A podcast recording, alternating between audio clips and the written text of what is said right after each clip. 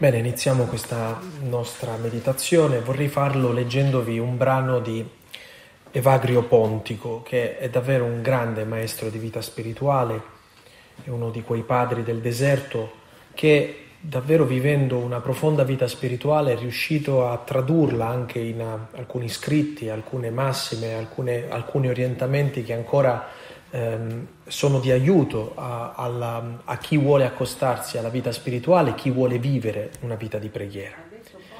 Evagrio Pontico. Scrive così, veglia nella preghiera e tieni lontano da te il rancore, non vengano meno le parole dello Spirito Santo e bussa con le mani delle virtù alle porte delle scritture allora sorgerà per te dentro al tuo cuore la liberazione dalle passioni e nella preghiera vedrai le profondità del cuore risplendere come una stella. Questo brano di Evagrio Pontico in realtà mi aiuta ad entrare nel tema che vorrei con voi condividere questa mattina, cioè stiamo riflettendo sul grande tema della preghiera, cercando di capire eh, che cos'è in che luce ci porta la preghiera, qual è eh, questa relazione particolare che la preghiera introduce dentro la nostra vita, cosa fa da impedimento. Questa mattina vorrei trattare con voi questo, questa meditazione, preghiera e parola di Dio, quindi il rapporto che c'è tra la preghiera e la parola di Dio. Allora, perché per noi è importante questo tema? Questo tema è assolutamente importante perché la nostra preghiera potrebbe essere, come abbiamo già detto in questi giorni, un grande ripiegamento su noi stessi. Ad esempio potrebbe essere un crogiolarci nelle nostre emozioni, nei nostri sentimenti, nei nostri pensieri e quindi la nostra vita potrebbe eh, risultare come qualcosa che non ha una struttura, cioè qualcosa che ci conduca da qualche parte. Molto importante capire che in ogni esperienza c'è bisogno di qualcosa di oggettivo che faccia da riferimento. Quando tu costruisci una casa, se vuoi che rimanga in piedi, ha bisogno di una struttura. Mm? Noi chiamiamo un ingegnere perché eh, progetti una struttura che faccia reggere una casa. Se viene a mancare la struttura, la casa non si regge. Ora, ogni esperienza umana ha bisogno di una struttura attorno a cui costruirsi perché possa reggersi. Questo in ogni tipo di esperienza. Ad esempio, se io vado a scuola e non ho un metodo di studio, tutto quello che apprendo posso sprecarlo perché ho bisogno di un metodo attorno a cui costruire il mio studio che fa sì che quello che sto facendo porti frutto. Se io vivo un'amicizia e ad esempio non ho una struttura relazionale che mi permetta di coltivare l'amicizia, ad esempio io tiro fuori gli amici solo quando mi servono, eh, dice stasera non so che fare, adesso chiamo Tizio, Caio e Sempronio, chiamo questo amicizia. Ma questa non è amicizia, l'amicizia è un'altra cosa. È così la maternità, la paternità, un matrimonio, una vocazione, qualsiasi esperienza umana si struttura attorno a qualcosa di stabile, di oggettivo. Diversamente il fai da te è sempre molto pericoloso, perché il fai da te segue la logica della convenienza. Ora, se tu cerchi un amico solo quando ti serve, quello è un amico di convenienza, non è l'amicizia, non è l'amicizia che ci salva la vita. Quindi, se io dovessi farmi una domanda sull'amicizia, dovrei dire quando posso parlare di amicizia? Quando sussiste davvero l'amicizia? E quindi dirò ad alta voce quelli che sono alcuni, eh, alcuni eh, punti saldi in una relazione che fanno sì che io possa dire quella è un'amicizia, non è semplicemente una conoscenza. Ehm, nella vita di fede, nella vita spirituale, noi usiamo una parola che forse l'abbiamo sporcata eh, di, di, dire, di considerazioni che l'hanno allontanata dal loro significato iniziale. Ed è la parola regola. Quando sentiamo regole sentiamo sempre molta fatica adesso a, ad accettare che ad esempio una vita si strutturi attorno a una regola. Ma dire regola, dire metodo, dire qualcosa di oggettivo significa dire tutto quello che di essenziale serve affinché qualcosa regga, rimanga in piedi, si strutturi. Tant'è vero che quando noi vogliamo dire che una persona è fuori fase, gli diciamo, usiamo questo linguaggio, diciamo devi darti una regolata. Eh. Cioè, regolata proprio significa che devi tornare a qualcosa che ti aiuti di nuovo ad entrare dentro un obiettivo. Eh, un fiume che non ha un argine può far danni, un fiume che ha un argine va lontano, lo puoi sfruttare, puoi prenderti anche l'energia che produce il corso dell'acqua. Insomma, è sempre molto importante che quello che viviamo, ogni esperienza umana, abbia una sua struttura. Questo ehm, non è valido solo per la preghiera e lo vedremo tra poco a che cosa mi riferisco quando penso alla preghiera, ma è valido per ogni tipo di esperienza. Quindi sarebbe molto bello se ognuno di noi potesse dire io vivo a caso o c'è una regola attorno a cui è strutturata la mia esistenza? Qualunque cosa faccio nella mia vita, la vivo casualmente come capita o ho un ordine? Io lavoro a caso o lavoro con un ordine? Io amo a caso o amo con un ordine? Io coltivo qualcosa a caso o con un ordine? Immaginate che se un contadino non ha un metodo, non ha una regola nel suo, nel suo essere un contadino e magari in estate si mette a seminare quando invece l'estate è il tempo della raccolta, in inverno fa qualcos'altro, insomma se questo è lasciato a lui può far danni, invece c'è bisogno di quella umiltà profonda di dire quali sono quelle regole che possono far sì che il mio essere contadino porti frutto? Quindi questo è valido sempre in ogni ambito della nostra vita. Qual, qualunque sia la nostra vocazione, qualunque sia la nostra esperienza, dobbiamo sempre domandarci attorno a cosa si sta strutturando la convenienza o c'è un apparato oggettivo.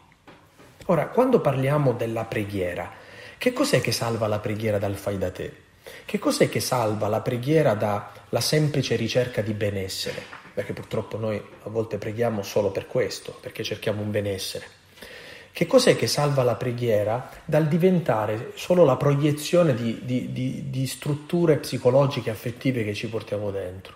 Cosa trasforma la preghiera davvero in una relazione con qualcuno?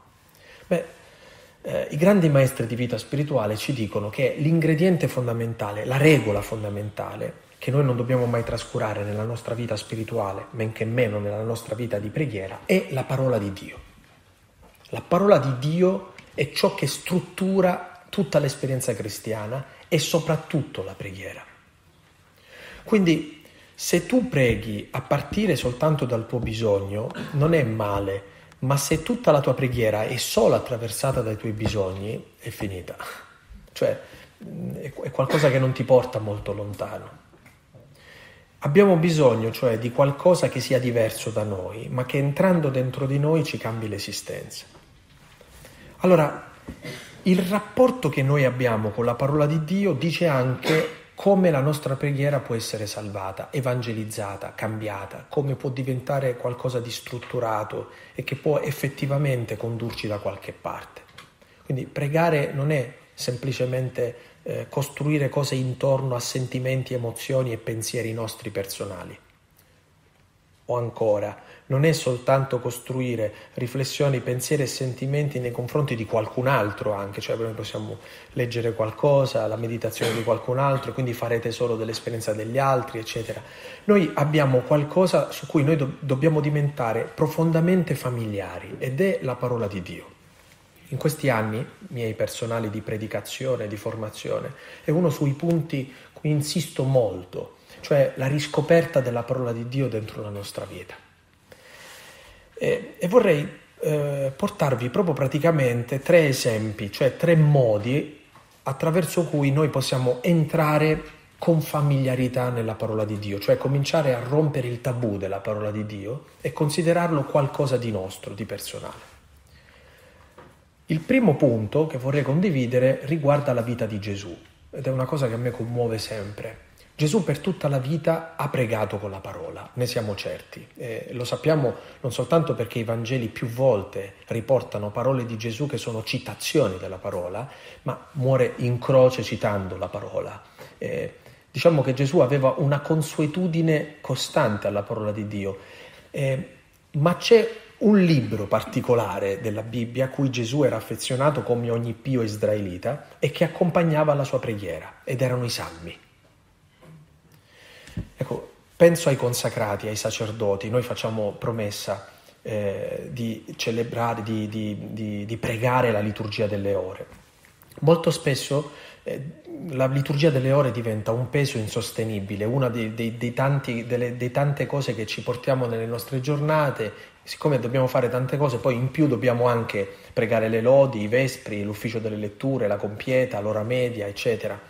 Eh, viviamo tutto questo con doverismo e quasi mai invece ci accorgiamo di come tutto questo potrebbe salvarci la vita, cioè pregare i salmi può salvarci la vita, perché ci dà una consuetudine con quei pensieri visuali, preghiere, lodi, ehm, eh, suppliche, eh, richieste che Gesù stesso ha frequentato dentro la sua vita e che hanno plasmato il suo essere uomo.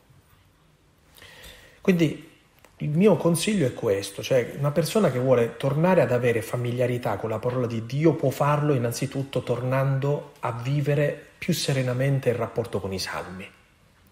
E per chi vive, ripeto, la liturgia delle ore, questo è un aiuto perché non è che devi andarti a cercare chissà che cosa, ma ce li hai già, ogni giorno la Chiesa ti offre alcuni salmi.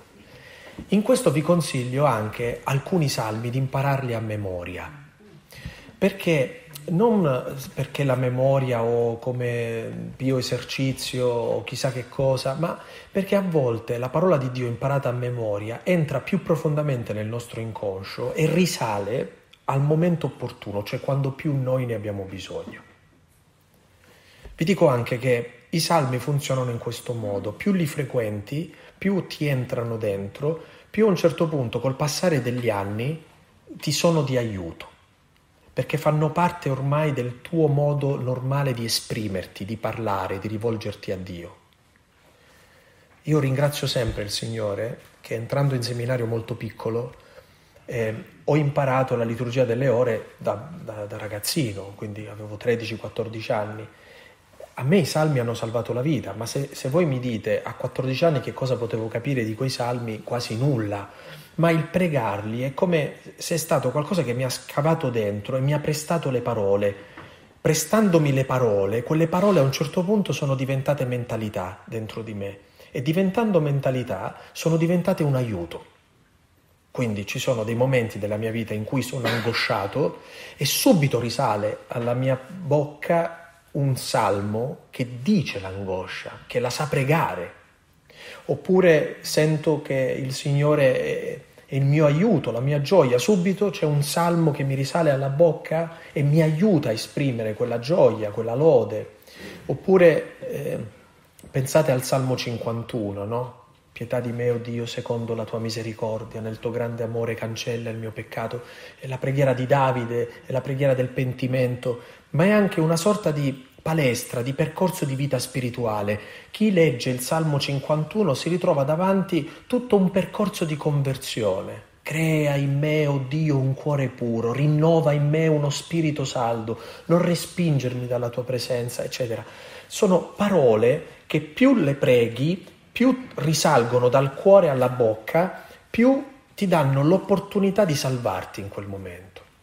Perché è un po' come dire, sono all'acqua alta, eh, e quindi sono in pericolo. È come se da dentro di te nascesse qualcosa di spontaneo che ti porta a rimanere a galla, a nuotare. Come si vive l'angoscia? Ecco che ti risale la parola. Come si vive la gioia? Ecco che ti risale la parola. Come si vive il peccato? Ecco che ti risale la parola. Quindi il primo modo per far sì che noi possiamo tornare ad avere una familiarità con la parola di Dio sono i salmi. Ovviamente i salmi sono un libro della parola della, della, Bibbia, non sono tutta la Bibbia. Io semplicemente vi ho indicato una porta, qualcosa che possa rompere il tabù. La seconda cosa che vorrei consigliarvi, non so se l'avete mai fatto nella vita, si chiama lexio continua. La lexio continua è la lettura consecutiva della parola di Dio.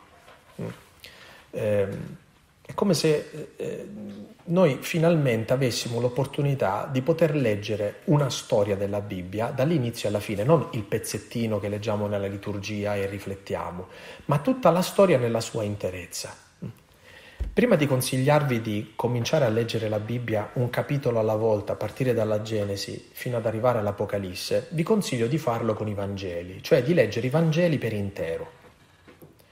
Di prendervi l'impegno in un periodo della vostra vita di dire ogni giorno io leggerò un capitolo in sequenza, ad esempio del Vangelo di Luca o del Vangelo di Matteo, eccetera. Non abbiate subito la pretesa di entrare nella comprensione del testo, eccetera, perché avere una visione d'insieme sarà una grazia. In realtà vi farà capire che come sta pensando l'Evangelista ed entrerete in una maniera nuova all'interno del racconto evangelico ma bisogna farlo non con lo zelo dello studente, ma con l'affetto dell'amico. Cioè, quando si legge la Bibbia, bisogna sempre sentirsi in compagnia delle persone che lì sono raccontate. Stai leggendo l'Esodo e, e c'hai Mosè accanto a te mentre stai leggendo quella roba lì, e stai leggendo Davide, c'hai lui accanto a te, e stai leggendo Giuditta, hai questa donna vicino a te, e stai leggendo Gesù, vedi i suoi discepoli, vedi eh, l'emorroissa, e vedi Maddalena, e vedi, cioè devi sempre sentirti eh, dentro un circuito di storie che è fatto di personaggi e questi personaggi, in virtù della comunione dei santi, sono misteriosamente presenti a noi mentre stiamo leggendo. Cioè non è semplicemente un esercizio di fantasia. Attenzione che lo Spirito Santo usa il nostro apparato immaginifico, quello che abbiamo dentro la testa, per farci fare un'esperienza reale usa la nostra immaginazione per introdurci affettivamente in quelle storie. Allora, le persone che hanno un brutto rapporto con se stessi, ad esempio, pensano di essere molto peccatori, di avere molte miserie, di avere tanti peccati, tante ferite, tante contraddizioni, in realtà non conoscono la Bibbia. Perché la Bibbia è piena di contraddizioni, di peccatori, di gente che fa cose assurde, eh, di, di, omicidi, di eh, adulteri, è fatta di, eh, di, eh, di, storie drammatiche, di storie meravigliose. Cioè nella Bibbia c'è tutta l'esperienza umana, qualunque essa sia. E questo ci fa bene perché leggendo quelle storie noi abbiamo costantemente una chiave di lettura alla nostra vita, alla nostra storia. Quindi è molto importante, ad esempio, che per um, accostarci al testo sacro non dobbiamo andarci subito in, mani- in, maniera utilitaristica. Leggo la parola perché voglio prendermi dalla parola qualcosa, la risposta alle mie domande per fare discernimento e per dire che cosa devo fare, cosa non devo fare. Che è un po', attenzione, quando vi dicevo che cercate gli amici soltanto quando vi servono. Se tu vuoi crescere in amicizia, devi frequentare una persona gratuitamente, passare del tempo con quella persona. Vi capita mai di dire, oh, prendiamoci un po' di tempo per noi, andiamoci a mangiare qualcosa insieme. Per quale motivo? Ma perché stiamo bene insieme, cioè perché siamo amici. L'affetto non è subito legato all'utile. Invece noi abbiamo l'ansia quando leggiamo la parola di Dio di andare all'utile. Che cosa mi sta dicendo? Quindi come devo fare? Dove? Calmi, la parola di Dio va frequentata, come si frequenta un amico. Cioè, questo evangelizza molto la nostra vita ed evangelizza molto la nostra preghiera. Cioè, se la preghiera è una relazione, questa relazione non è una relazione con la nostra fantasia, ma la relazione con qualcuno che nella parola è misteriosamente presente e agisce. La parola è viva ed efficace, eh, viva e vivificante. Eh, quindi, per esempio, l'alexio continua è un altro aiuto formidabile in questo senso. Eh, immaginate se in tutti gli anni della nostra vita noi cominciassimo a dire, ok, quest'anno prendo di petto un profeta e mi leggo tu, tutto il libro di un profeta, no? Poi cosa faccio? Lo approfondisco, mi vado a prendere un testo che mi aiuta ad entrare dentro nella, nella, nel, nel, contesto, nella geografia, no? eccetera. Insomma, frequento una persona e cerco di conoscerla in maniera sempre più approfondita. Non è studio, capite? È quella curiosità che nasce dall'amore. Cioè, se, se io ti voglio bene, mi interessa la tua vita, mi interessa come stai, mi interessa chi sei mi interessa da dove vieni, quali sono i tuoi gusti. Ecco, questo approfondire la parola non può essere semplicemente un approfondimento di erudizione. Tenete a mente questa parola perché tra poco diremo i modi sbagliati di leggere la parola e uno di questi è l'erudizione. Cioè, non puoi accontentarti semplicemente di accumulare tante informazioni giuste, perché quelle informazioni giuste ti sono utili solo se tu hai a che fare con un, una relazione affettiva. Mm? Allora, noi amiamo qualcuno, in questo caso noi amiamo Dio, tutto ciò che è suo ci interessa. Allora tutto ciò che parla di Lui, che si riferisce a Lui, è qualcosa che stimola in noi il passaggio dalla parte superficiale alla parte profonda. Anche qui devo farvi un paragone relazionale per cercare di, di, di, di condurvi dove, dove tanto vorrei. Se tu costruisci una relazione con una persona e in fondo parli solo tu, e parli sempre di te, e parli sempre della tua vita, delle tue questioni, eccetera, e di fronte c'hai una persona a cui verso la fine, per senso di colpa, gli dici, eh ma tu come stai? Eh, quella persona sa benissimo che non gli interessa, cioè a te non ti interessa quella domanda, quindi ti risponde bene, grazie, ma e quindi capite? Ah, benissimo, sono contento, fine, fine della discussione, no? Ecco, questo atteggiamento in cui noi parliamo soltanto di noi, in realtà dice la nostra incapacità di entrare in relazione. Quando tu vuoi bene a qualcuno, lo lasci parlare, lo conosci, ti interessa molto quella persona ti interessa la sua vita, quello che pensa, quello che prova, quello che... Ecco, lo studio per noi è metterci in ascolto di qualcuno che amiamo.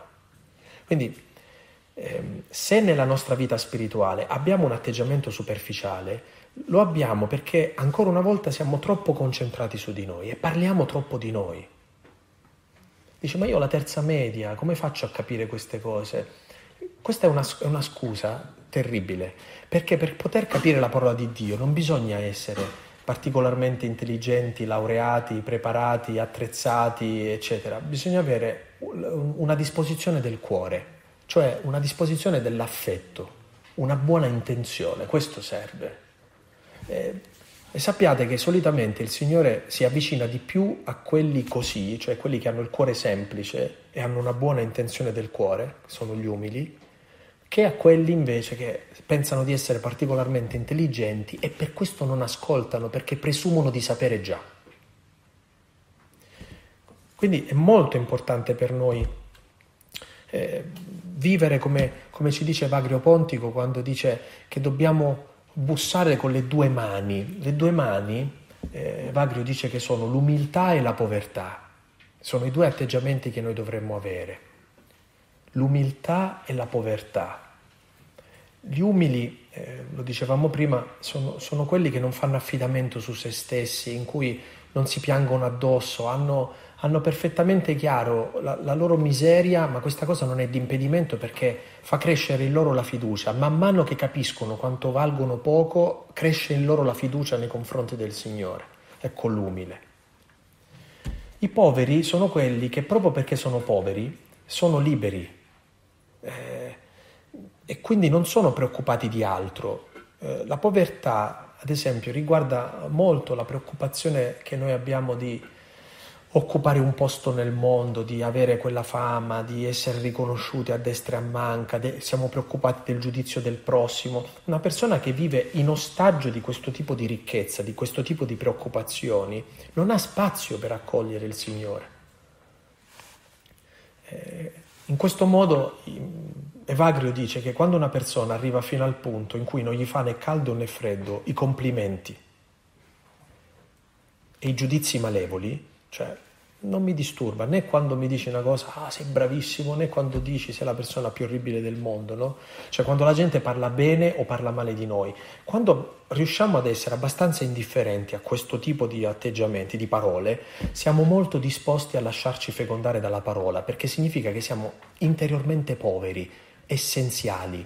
Adesso ve lo traduco con la parola giusto. Liberi. I poveri sono liberi uno sceglie la povertà non perché è scemo, ma perché vuole essere libero, perché capisce che la ricchezza molto spesso ci possiede.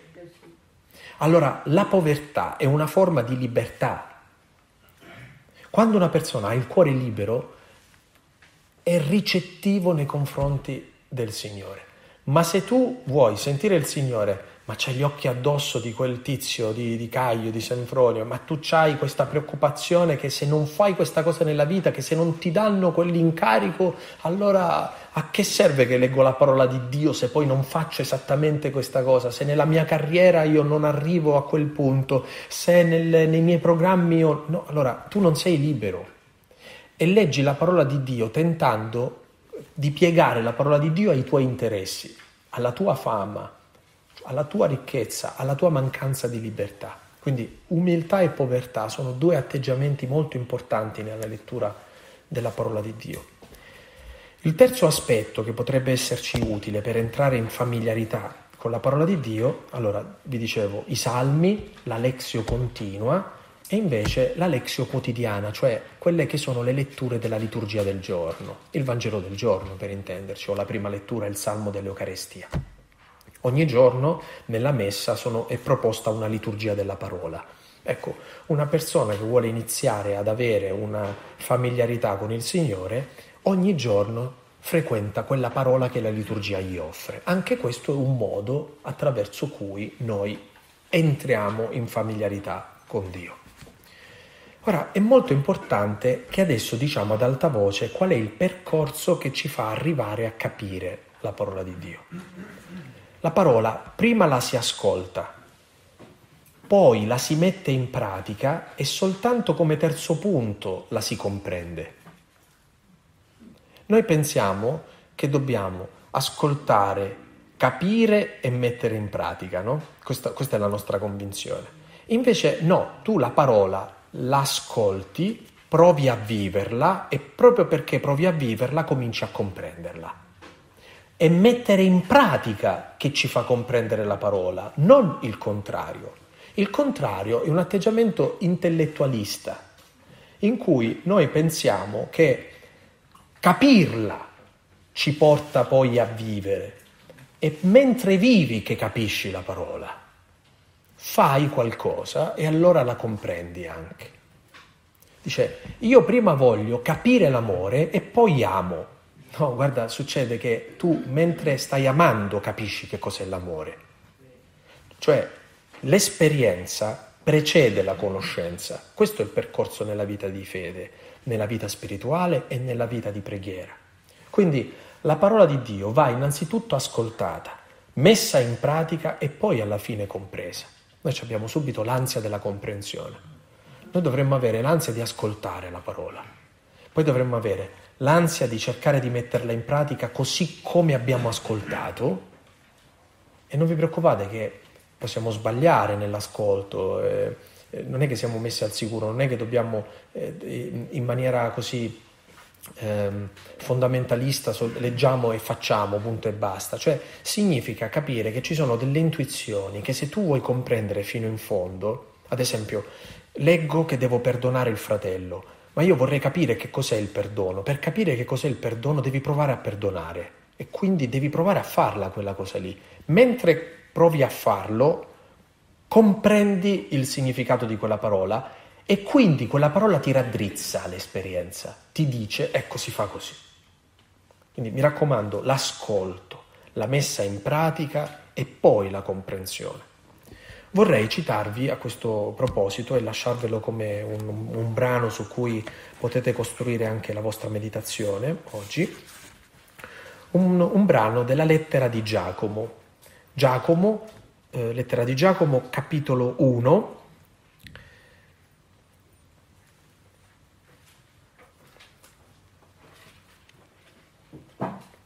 a partire dal versetto 21 fino ad arrivare al versetto 25. Sentite che cosa dice Giacomo. Perciò, allora Giacomo 1, 21, 25. Perciò liberatevi da ogni impurità e da ogni eccesso di malizia. Accogliete con docilità la parola che è stata piantata in voi e può portarvi alla salvezza. Sentite bene? Siate di quelli che mettono in pratica la parola e non ascoltatori soltanto, illudendo voi stessi. Ah, guardate, qua c'è una cosa importante. Giacomo sta dicendo che una persona può leggere la parola e illudersi, avere l'illusione di stare a fare una cosa buona, Ora, qui non c'è bisogno che io mi intrattengo molto su questo argomento. Posso ad esempio ricordarvi che il demonio per tentare Gesù usa la parola. Quindi c'è un uso della parola distorto che può essere a servizio del male, non del bene. Eh? Ad esempio, il male può suggerirci di leggere la parola in maniera illusoria, cioè che n- non porta frutto. E dice Giacomo, sono quelli che ascoltano e non mettono in pratica. Queste persone che ascoltano e basta illudono loro stessi. Perché se uno ascolta la parola e non la mette in pratica, fa un esempio geniale, sentite. Costui somiglia a un uomo che guarda il proprio volto allo specchio. Appena si è guardato, se ne va e subito dimentica com'era. Tu guardi, vedi come stanno le cose, te ne vai e ciao, ti sei dimenticato poi di quello che hai visto. Quindi la parola ti ha dato una verità, ma poi andando avanti tu l'hai dimenticata. Eh, Giacomo traduce quel pensiero che Gesù porta nella parabola del seminatore, quando dice una parte del seme cadde sulla strada, arrivarono gli uccelli e la divorarono. È l'atteggiamento della distrazione, no?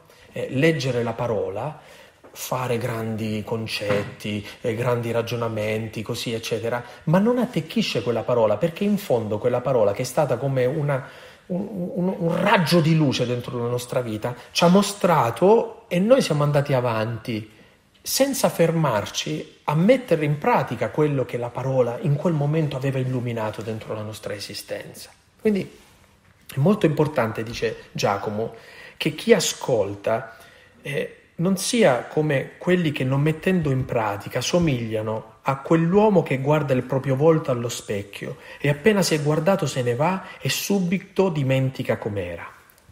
Aggiunge, chi invece fissa lo sguardo sulla legge perfetta, la legge della libertà.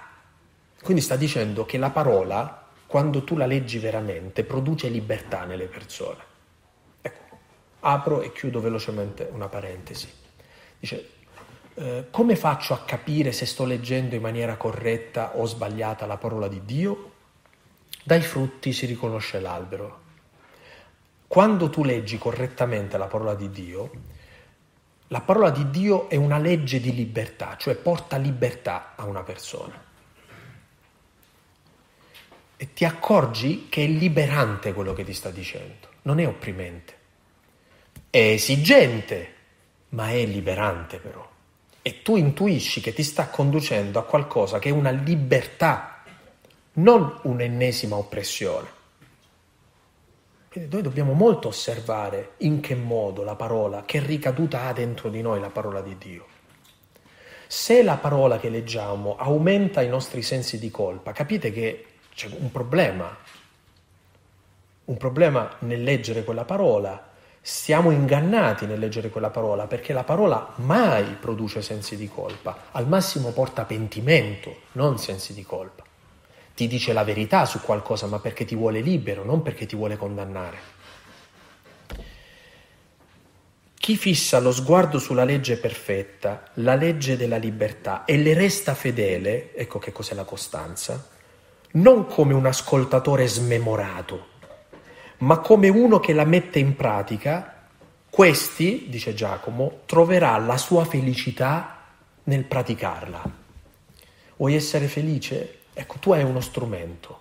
La preghiera può farti sperimentare la felicità. Quella preghiera che è costruita attorno alla parola può farti sperimentare la felicità perché è la felicità delle persone libere, cioè la gratitudine. Una persona quando, quando sperimenta di essere libera si riscopre grata. È una cosa importantissima questa. Quindi noi dovremmo pregare perché nella, nella, nella, preghiera noi sperimentiamo una relazione di amore. Questa relazione di amore fa sì che noi possiamo sperimentare una libertà che non è vaga, è una libertà che ci viene data concretamente, ad esempio attraverso la parola di Dio. E questa parola di Dio, man mano che noi cerchiamo di metterla in pratica, la capiamo. Capendola ci rende sempre più liberi, quindi felici. Quindi è tutta una catena. Quali sono i problemi seri della, della parola di Dio? Io mh, mm, ne ho Ehm, ne ho segnalati due in questa mia riflessione, me ne sono appuntati due. Il primo è il tecnicismo, l'erudizione, cioè leggere la parola di Dio ed essere talmente tanto tecnici nel leggere quella parola e quindi entriamo in un'esegesi che non ci conduce da nessuna parte, è sterile. Approfondisci eh, termini, verbi, eh, eh, contesto archeologico, geografico, che sono tutte cose meravigliose quando sei nell'ottica dell'amore. Ma se questo tipo di lettura si sostituisce all'ottica dell'amore, tu stai facendo un'autopsia, non stai incontrando qualcuno. Ecco, questo purtroppo per, per noi consacrati o sacerdoti è qualcosa che rischiamo, soprattutto perché studiare, proprio studiare, fare un, dei corsi di sacra scrittura, di esegesi, eccetera, potrebbe farci perdere di vista l'atteggiamento che dobbiamo continuare ad avere nei confronti della parola.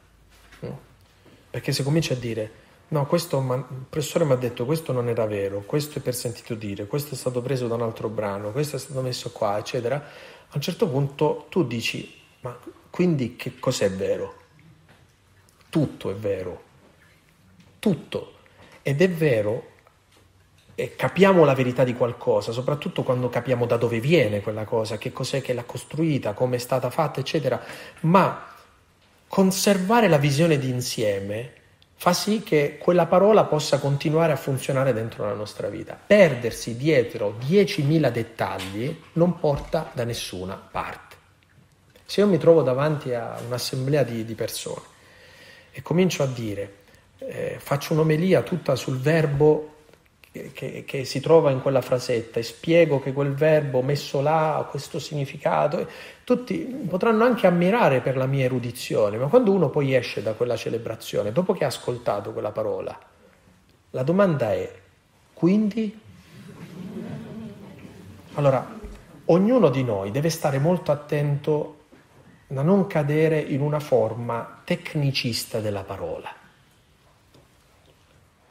cito a memoria in maniera non molto precisa eh, la raccomandazione che Francesco dà ad Antonio da Padova quando gli dà il permesso di insegnare teologia, purché non si spenga il fuoco, purché non si spenga che cosa?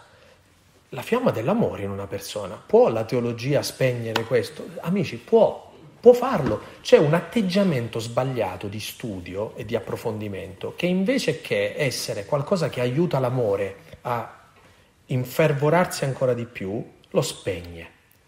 Spegne il fuoco. Quindi osserviamo se il nostro modo di pregare la parola è tecnicista. C'è il secondo, che è il più diffuso ed è il più pericoloso, perché almeno nella formula del tecnicismo ti trovi davanti a delle persone che sanno tante cose belle anche, e vere, giuste. Il secondo modo io lo chiamo il modo del secondo me il Signore vuole dire, secondo me, mm, secondo me.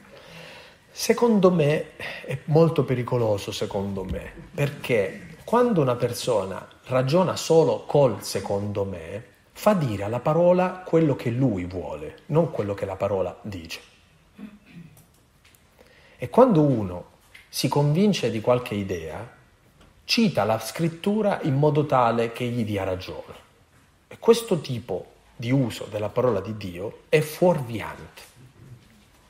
Quindi adesso apro a caso la Bibbia, prendo un versetto, ma siccome ho in mente che voglio dire una cosa, quel versetto me lo rigiro fino al punto che faccio dire quello che io vorrei dire, ma lì tu non ti stai incontrando con il Signore, ti stai incontrando sempre con te stesso, quindi sei solo, usando la parola di Dio. Ecco, nessuna parola, dice Pietro, va sottoposta a privata interpretazione, nessuna profezia va sottoposta a privata interpretazione. E qui permettetemi di dire Qual è la differenza quindi tra la mia meditazione personale e il secondo me? Ed è la terza formula, che è quella giusta secondo me. Ehm, quando tu frequenti la parola, la tua è una frequenza amorosa, cioè ami qualcuno e quindi ti metti ad ascoltarlo. Ehm, Vi ricordate quello che abbiamo detto il nostro primo giorno quando abbiamo visto parlare la Samaritana con Gesù? Che cosa accade in quel dialogo? Una serie di ambiguità, di fraintendimenti. Gesù dice una cosa, lei ne capisce un'altra. E mentre lei ne capisce un'altra, Gesù gliene dice un'altra ancora. Allora lei comincia a comprendere, ma di nuovo non si capiscono. Allora cambiano argomento, cominciano ad intendersi, ma quando Gesù... Quindi c'è sempre una sorta di ambiguità, di fraintendimento nel loro parlare. Ma, lo vedrete domani quando finiremo di leggere quel, quel racconto, arriva un momento in cui dall'ambiguità, cioè dal non capire, dal fraintendersi, a un certo punto la Samaritana comincia a capire che cosa sta dicendo Gesù.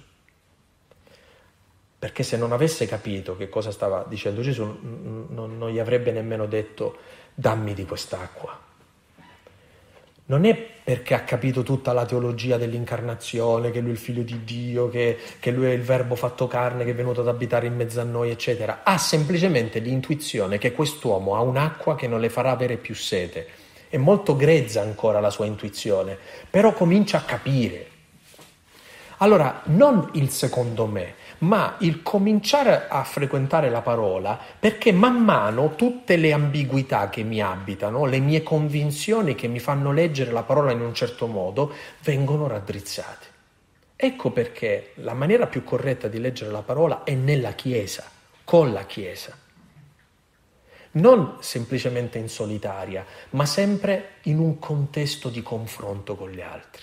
E qui, vedete, il Signore in questi ultimi anni ci ha dato tanti tanti strumenti, ma pensate a, a, anche gli strumenti tecnologici che noi ci abbiamo, che in un nanosecondo possiamo accedere a una riflessione di qualcun altro, a un approfondimento. E che cosa fa la meditazione di Tizio, Caio e Sempronio? A volte ci aiuta a venire fuori dall'ambiguità, a leggere le cose da, una, da un punto di vista diverso, che non sono ancora il significato ultimo di quel Vangelo, ma che man mano raddrizzano raddrizzano il tiro. Perché il problema è che se viene un, un, un, teologo, un prete, un esegeta, un consacrato, una consacrata, un cristiano e dice questa è l'ultima interpretazione che si dà a questo brano, non ce ne possono essere altri, non fidatevi di una, di una cosa del genere perché nessuno è depositario dell'ultima interpretazione della parola di Dio, eccetera. Però un buon esegeta, un buon teologo, un buon biblista, un buon consacrato, un buon annunciatore del Vangelo ti insegna con che sguardo devi leggere la parola, ti insegna un metodo più che un contenuto. Cioè, a lungo andare cominci a ragionare in quel modo e quindi leggendo la parola non cadi più in, del, in dei fraintendimenti, in delle cose, no? Eh, perché ci sono dei fraintendimenti molto seri. Perché se io ti dico, come San Francesco, eh, devi seguire il Vangelo sine glossa, cioè senza nessun commento, e poi io leggo, se la tua mano ti è di scandalo, tagliala, eh, senza commentare. Ho fatto qualcosa che non... taglia. Ok, quindi significa che devo capire che cosa si intende quel taglio, perché se io non capisco cosa si intende quel taglio posso far male. Allora, che cos'è che ci salva dal secondo me? Il frequentare la parola e il frequentarlo in un contesto ecclesiale. Quindi noi non siamo soli quando ci avviciniamo alla parola, ma la parola letta in maniera ecclesiale man mano ci conduce a comprendere che cosa il Signore vuole dirci e quello che vuole dirci, vedete, è sempre molto personale, ma non è soggettivismo, è, persona- è personale, non eh, chiuso in, in, in, in un'ottica di isolamento. Voglio spiegarvelo bene questo. Avete mai avuto la sensazione mentre state ascoltando la parola o l'annuncio della parola o qualcuno che spezza la parola e la consegna, la sensazione di dire sembra che sta parlando a me. Ecco, questo è quello che produce la parola. La rende personale, cioè la rende rivolta a te, non parla in generale. Questo non è soggettivismo però. Il soggettivismo è pensare che tutto inizia e finisce con me. Invece io ho la sensazione che quella parola, che è vera, è vera sempre ed è oggettiva, a un certo punto diventa vera per me, cioè parla a me e io lo sento che parla a me. Quindi se noi dovessimo dire qual è la maniera giusta quindi di frequentare la parola, che cos'è la frequentazione della parola di Dio nella preghiera? Una tecnica? No. È veramente un'arte. E l'arte cresce man mano che la pratichi. Qualcuno di voi in questi giorni mi ha, mi ha regalato un, un, bellissimo libro con delle opere d'arte dentro. Ieri sera, mentre sfogliavo e guardavo questi quadri, no? eh, una persona può avere talento, ma man mano che cresce, quel talento diventa sempre più esplicito, più chiaro, cresce, si esprime in maniera più nitida. è un'espressione un po' dialettale che si usa dalle mie parti, ma dice così, nessuno nasce imparato, cioè nessuno nasce che sa fare già tutto, è fare qualcosa che ci fa crescere in questo. Allora, la parola cresce, dice, dicono i padri, con chi la legge, cresce con me, perché noi siamo nati predisposti a poter capire quella parola, perché il Signore ci ha dato lo Spirito, che è proprio l'intendimento di capire quella parola, man mano, un po' alla volta. Ma se tu vuoi capire la parola senza frequentarla, non la capirai mai. E quindi se tu non capisci la parola di Dio, non puoi neanche dire voglio sapere la volontà del Signore, perché la volontà del Signore non è una sentenza, ma è qualcosa che comprendi un po' alla volta, nella misura in cui sei capace e la comprendi nella misura in cui la metti in pratica quella volontà di Dio. Perché quella volontà di Dio cresce con noi, si muove con noi. In questo senso, all'intellettualismo e al, e al secondo me, dovremmo aggiungere questo... Eh, questa cosa tristissima di, di, di, di, un discernimento astratto che a volte noi facciamo con la parola di Dio. Cioè, lasciamo che la parola chiarisca un sacco delle nostre idee, nutra moltissimo la nostra mente, le nostre riflessioni, eccetera. E diceva un mio caro amico che quel tipo di luce assomiglia a una torcia che tu metti in mano a un bambino che gioca al buio nel proprio letto sotto le lenzuola. È una luce, ma l'uso che ne fai di quella luce è un gioco, è riduttivo fare una cosa del genere. Ma noi possiamo passare la vita a giocare con questa luce, cioè senza mai che questa luce illumini delle decisioni, che ci porti davvero a un discernimento serio sulla nostra vita. Ah, che bella questa cosa, ah, guarda, ho sentito quest'altro, in quest'altro modo, eccetera. Ma non è una cosa che ha, ci ha portato a delle decisioni grandi, sentirci trafitto il cuore, trafiggere il cuore dalla parola, perché a un certo punto tu dici, caspita, mi sta dicendo che devo fare. Pregare mi sta dicendo che devo fare.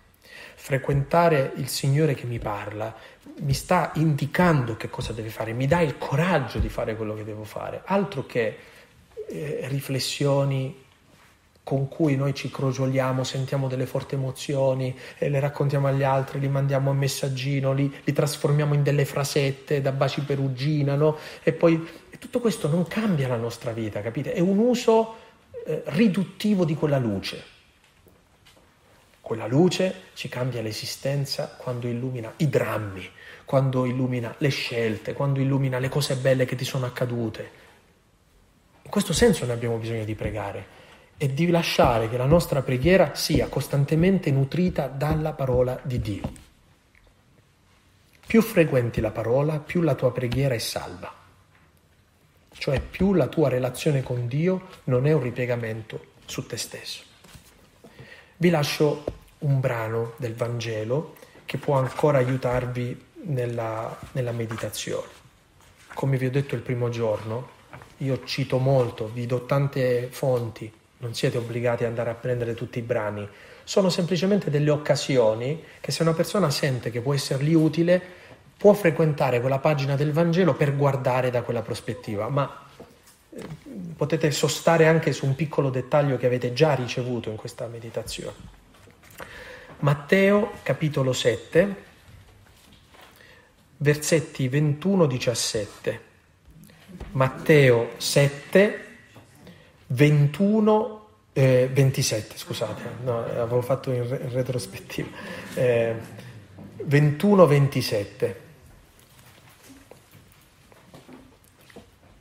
Sentite come la lettera di Giacomo fa da eco a questa pagina del Vangelo di Matteo.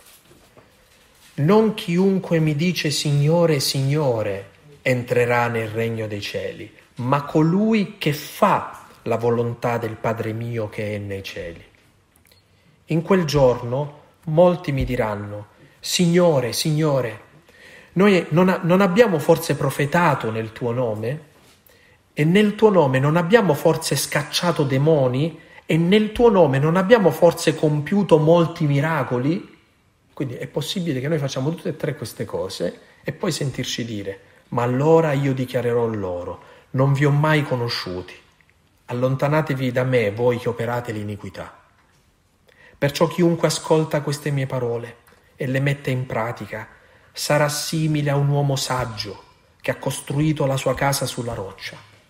Cadde la pioggia, strariparono i fiumi, soffiarono i venti, si abbatterono su quella casa, ma essa non cadde perché era fondata sulla roccia. Chiunque ascolta queste mie parole e non le mette in pratica sarà simile a un uomo stolto che ha costruito la sua casa sulla sabbia, cadde la pioggia, strariparono i fiumi, soffiarono i venti, si abbatterono su quella casa ed essa cadde e la sua rovina fu grande. Ora, voglio soltanto darvi una chiave di lettura di questo brano. Da che cosa ci accorgiamo di essere davvero cresciuti nella nostra vita interiore? Quando, accadendoci delle cose brutte, quelle cose brutte non ci tolgono fino in fondo la pace. Soffriamo, ma non siamo disperati non siamo più turbati.